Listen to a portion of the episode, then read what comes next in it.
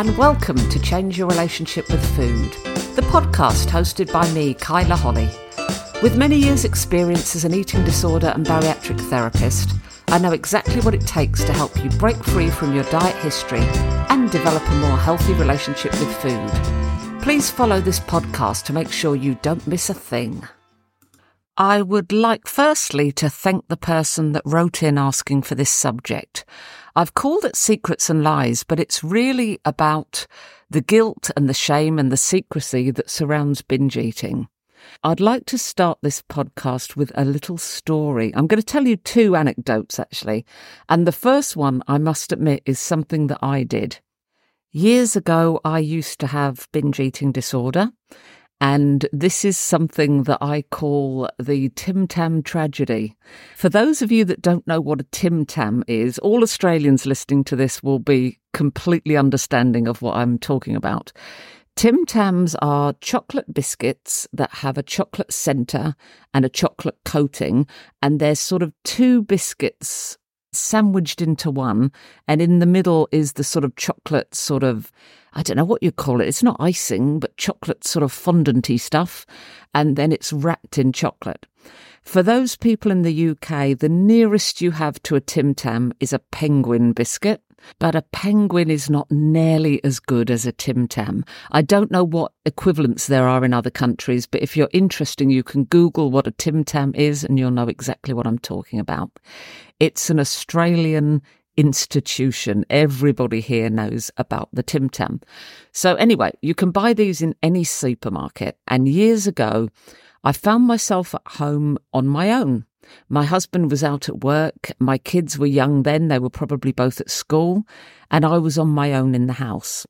I had been shopping, I think, the day before, and I'd bought a packet of Tim Tams.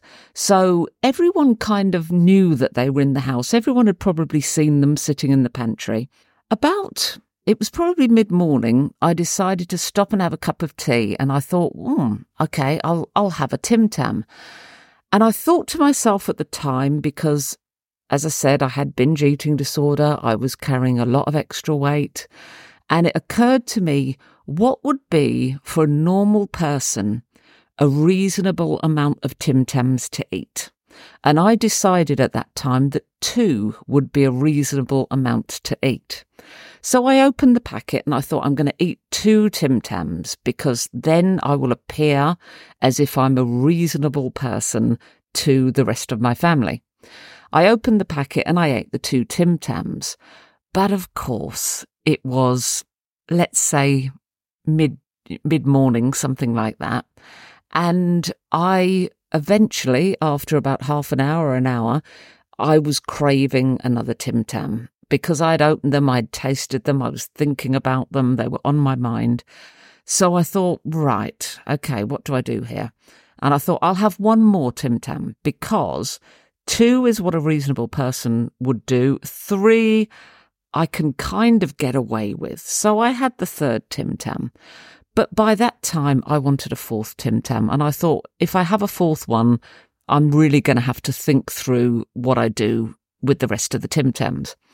Now, I think there's about eight in a packet. So up to this point, I think I decided if I'm going to commit and eat more, then I basically have to get rid of the packet and destroy the evidence that I've eaten this whole packet. So I did. That's exactly what I did.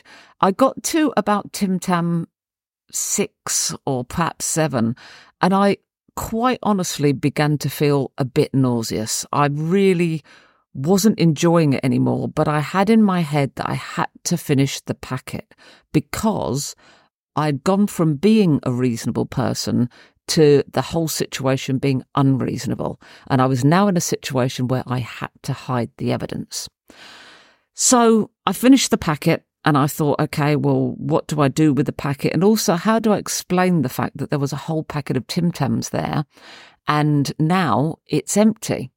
And then I reasoned with myself that I would have to go to the supermarket and buy a replacement packet of Tim Tams for the one that I had eaten.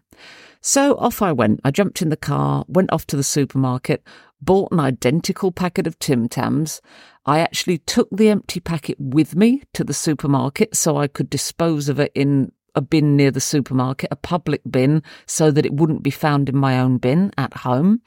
And I bought another packet of Tim Tams, came home with them, put them in the cupboard, stuck them on the shelf there. And then a thought occurred to me. And I thought, are they going to reasonably believe that I spent all day at home on my own and didn't eat any Tim Tams? So guess what I did? And this is where the, the Tim Tam tragedy comes in. I actually opened the second packet of Tim Tams and I ate two. Remember, that's what I thought a reasonable person would do.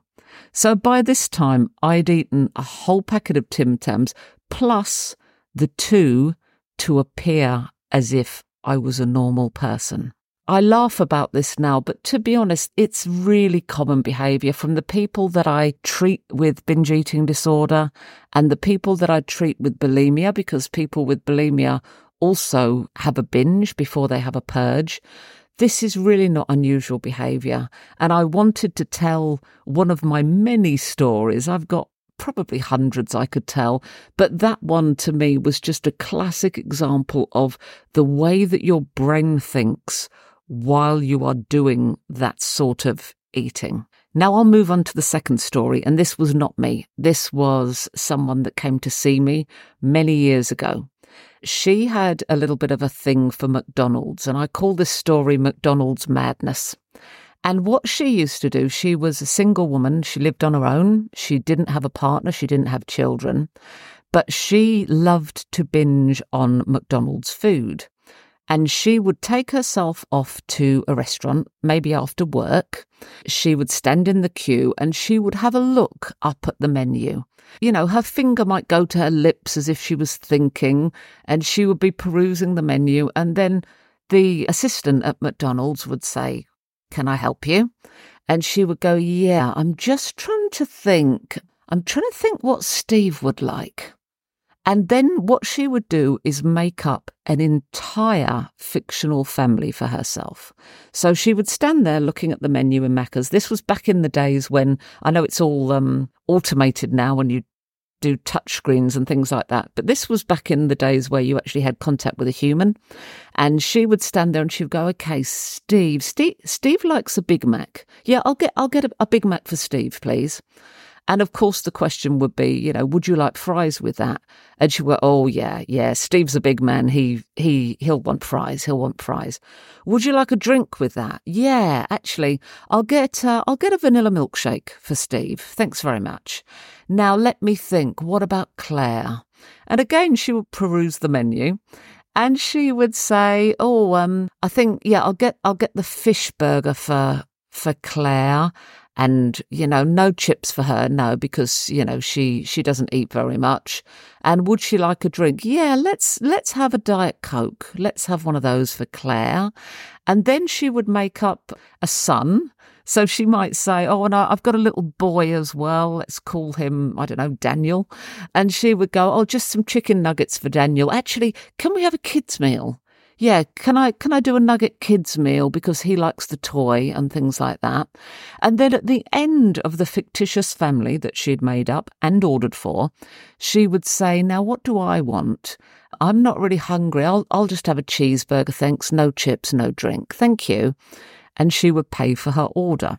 She would take what was by this time quite a big bag of food and she would go and sit in her car and eat all the food. Now, she lived alone, so she could have easily taken that food home, but she said it's almost as if it, if it, if it was eaten in the car, it didn't count. It hadn't happened. She would eat all the food in the car. She would feel absolutely awful afterwards, sick, disgusted with herself, you know, stomach very extended, very bloated, feeling very horrible. She would then put the empty bag in the bin in the McDonald's car park and she would drive home. And this is something which, again, if you've never done this, it might seem like an extraordinary story, but it really isn't. There's hundreds and hundreds of stories out there from people that binge eat every day. And this goes on in secret. We don't talk about this. I was speaking to a patient actually this week, and they were saying how how guilty they feel taking in leftover food for their lunch because they have things like pasta bakes and curries and things like that. And she said, I feel terrible because everyone else at work is sitting there eating their salad or having their dip and their chopped up carrots and things. And she said, and I'm the only one that eats like I do.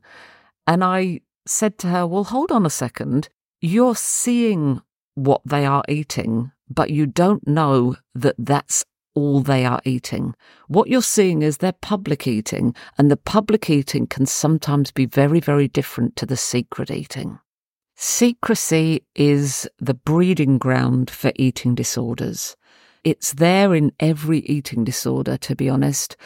Obviously, the overeating disorders like binge eating disorder and bulimia Nobody really talks about the binge. Nobody does this in public. It's a secret behavior. And if someone has bulimia and they are purging in some way, again, that is a secret behavior. They don't do that in public. Even with anorexia, which you could argue is one of the more visible eating disorders, because generally the person with anorexia is, is very lean, is very low weight. But even then, there's a lot of secrecy around anorexia as well. Sometimes that person in public will appear to eat. They will appear to eat to kind of throw people off the scent. And in secret, they're not eating and they're excessively exercising, for instance. Secrecy is present in every single eating disorder. So, what can we do about this? Well, I think the first step is to start to be honest with yourself. Before you can be honest with anyone else, you have to really admit to yourself what you're doing, because sometimes people lie even to themselves. So, honesty is absolutely the first and most important thing. Ask yourself what you're doing and ask yourself, why am I doing what I'm doing? And normally it's with most behaviors, it's because the behavior provides some sort of solution. So, what is the solution that this behavior is performing? It may seem on the surface like it's it's not beneficial in any way at all, but it always is. Otherwise, we wouldn't do it. So, every behavior is beneficial to us in some way. Usually, with any sort of binge eating, the binge is there to numb our emotions. So, whether we're feeling lonely or we're feeling overwhelmed or we've been through some past trauma or there's something that's going on which is a really difficult emotion to deal with, often binging is a way to just numb that emotion away. Often, though, after we've had a binge, we feel guilty. And guilt and shame are emotions which are quite different. Guilt is usually us going back over something we've done or sometimes not done and feeling that we failed in some way. So, being guilty that you forgot to thank someone or being guilty that you stole something when you were a teenager, it's a review of your actions and then having regret about the way that you acted. And quite often, guilt can be useful because it can teach us about our values, it can teach us about our sense of self. Guilt's something that we can often go back and repair because we can go back and apologize to somebody or we can do something to make amends. So guilt actually is viewed generally as a fairly useful emotion to have. Even though it doesn't feel good, quite often we can make amends and go back and fix something. Shame, however, is quite different. And shame is that sort of internalized feeling where we feel that we're flawed and we're unworthy of love and belonging. So something we have done, rather than us just regretting it, it's actually left us with a sense of being unworthy of connection. It's also becoming your actions. So going back to that example I gave before, feeling guilty that I stole something as a teenager, is different to feeling the shame version, which would be feeling that I'm a thief and there's absolutely no recovery from that. That's who I am as a person. So it's adopting a behavior that you might have done in the past and then regretted and maybe learnt from. But instead of that, you're identifying with that so much and internalizing that that you actually feel that that forms part of your identity. And shame is a really damaging emotion to carry with you. So, step one was to be honest with yourself about what's going on, what you're actually consuming, try and work out why, what emotions you're numbing down. And the second stage really is to take ownership of your food. So, to step up and say, no, I am going to own what I eat. And I'm going to say a sentence now, and I might actually say it twice for dramatic effect because it's really important. The sentence is, you are allowed to feel hungry and eat food regardless of your body size. Okay? I'll say that again. You are allowed to feel hungry and you are allowed to eat food regardless of your body size.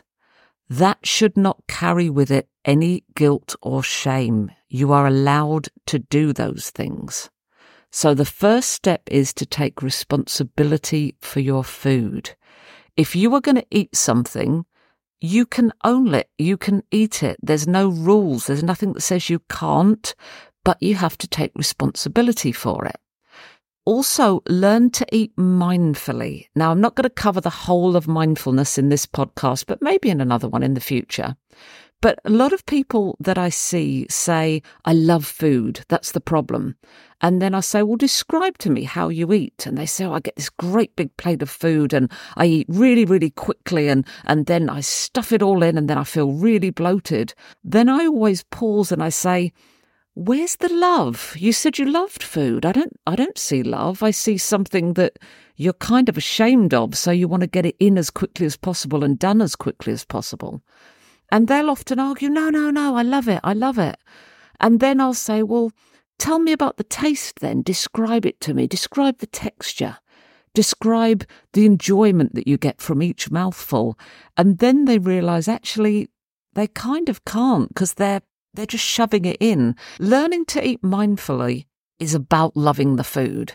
It's about taking your time with the food, really experiencing the food. Because if you say that you love the taste of food, well, the taste disappears when you swallow the food. So why would you not capitalize on the time that that food is in your mouth? Really taste it, really experience it, take your time, enjoy. And surprisingly, when you eat mindfully and you actually take the time to enjoy the food, the result is you actually eat a lot less because you are taking the time over it and you're giving your body time to recognize that food's coming on board and to send you the appropriate satiety signals. So we're going to take responsibility. We're going to learn to eat mindfully. Also, connecting with your body and checking in on it is really, really important. A lot of people who binge eat really disconnect from their body. They seek this numbness, and a lot of the times, especially if people are at a higher weight, they don't actually like their body very much. So, disconnecting from it is a really useful tool. I want you to try and connect back in because how are you going to hear what your body's trying to tell you unless you listen? Listen to your satiety signals. Listen to what your body wants rather than just giving it what you think it wants. It's really connecting and checking in with your body while you're eating. Then you can make informed decisions about what you're going to eat and how you're going to eat and how much you're going to eat instead of making split second decisions that are fear based, like, I don't know whether I've got any food in the house, so I'm going to eat lots now or I'll eat lots now because I don't want to ever feel hungry later. Those are fear based decisions. The other thing I'm going to tell you is to forgive yourself for any prior craziness. Binge eating, in fact, any eating disorder, there are elements of crazy in each one. We find ourselves doing really ridiculous things. And I want you just to forgive yourself because it was what it was. It is what it is. However you want to word this, it's not you. You're not crazy. It's just that the behavior attached to the eating disorder can be. So I want you to be kind to yourself, forgive yourself. And I'm going to tell you what we did with the McDonald's madness because this worked extremely well and it follows those steps that I've just talked about. So, with the person that came to me with the McDonald's madness, I told her, first of all, that she has every right to eat food at McDonald's. There's no reason why she should not, and that her body, regardless of its size, is allowed to feel hungry and it's allowed to eat food. But she has to take responsibility for it. So gone were Steve and Claire and Daniel and the whole fake family. And I challenged her to actually go into a branch of McDonald's go up to the counter and actually use the words I would like and then order her meal. I told her there's no rules. She can order as much as she likes, but she must say I would like and then place her order. We did quite a bit of work around this and we worked out what would be for her the optimum meal, what she thought ahead of time would be enjoyable and would fill her up. And she decided it was actually Steve's order. It was Steve's Big Mac and chips and milkshake. She decided that would actually be the optimum order for her. And if she could eat that and then walk out the door, she would actually be pretty happy with herself and feel that she had done the appropriate thing. So I said to her, Great, you go in, you say, I would like a Big Mac. Yes, I would like fries with that and I would like a vanilla milkshake. Thank you very much. And you pay. But you don't bag it up to go. You eat in the premises. So you get your tray, you walk to a table, and you sit and you eat your meal. I also told her about mindful eating because I didn't want her to stuff the meal in in order just to get out of the door quickly. I said, I want you to enjoy that meal. You've said it's your favourite McDonald's meal. I want you to enjoy it actually sit down, experience the tastes, experience the textures, check in with your body as you go. So have a couple of bites of the burger and then check in. How full am I? You know, if I could imagine my stomach, is it half full? Is it hardly full at all? Am I nearly full? You know, just check in where, where it is. And I was saying to every couple of mouthfuls, check back with your body. Where is your body? How are you experiencing it? How are the flavours to you? Are they getting better the more you eat? Or are they kind of decreasing and they're not as powerful? Or perhaps they're just staying the same? All these things are absolutely okay. You're not looking for solutions, you're just looking for the experience. The rules were she has to order what she wants, she has to sit in there and she has to eat it. And then, if when she has finished the Big Mac, the chips, and the vanilla milkshake, She's to check in again with her body and ask herself, Am I done now or do I want more? And I said, If you come back with, I want more, again, that's absolutely fine. There's no guilt attached to that. You are allowed to eat food regardless of the shape and size of your body. If you want more, you decide what you're going to have and you approach the counter and you start again with, I would like and then you order whatever it is you like. Maybe she wants an apple pie, who knows? You then order your apple pie and you go back to the table again and you eat that apple pie, whilst all the time checking in. Am I full? Am I satisfied now? Is that enough or do I want more?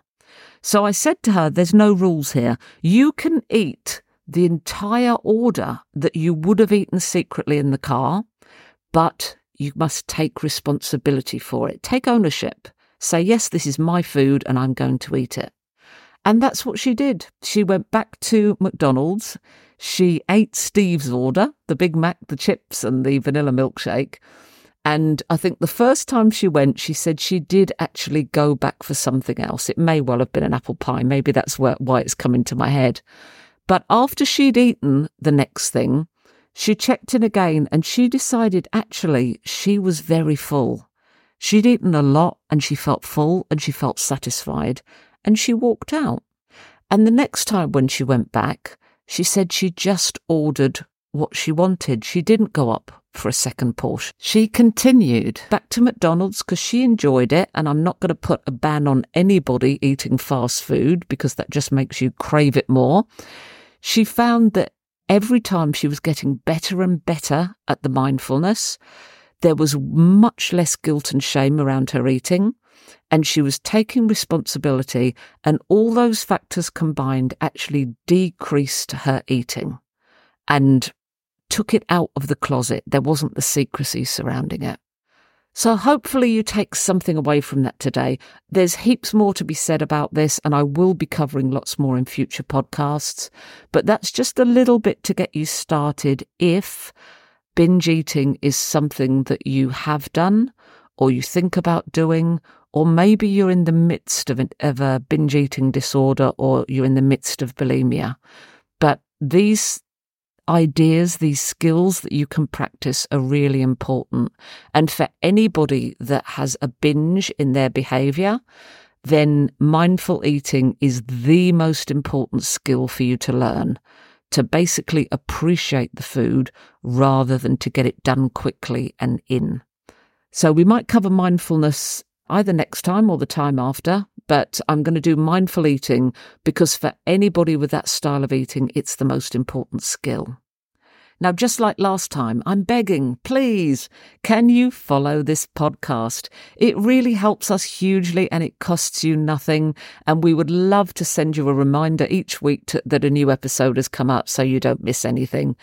Having followers for the show and having downloads is so important as far as us gaining momentum and also making the content much better for you so that we can provide something really valuable to you that's really useful. So please follow, please share, please listen, and hopefully you'll be here with me next time. Thanks so much. Bye bye.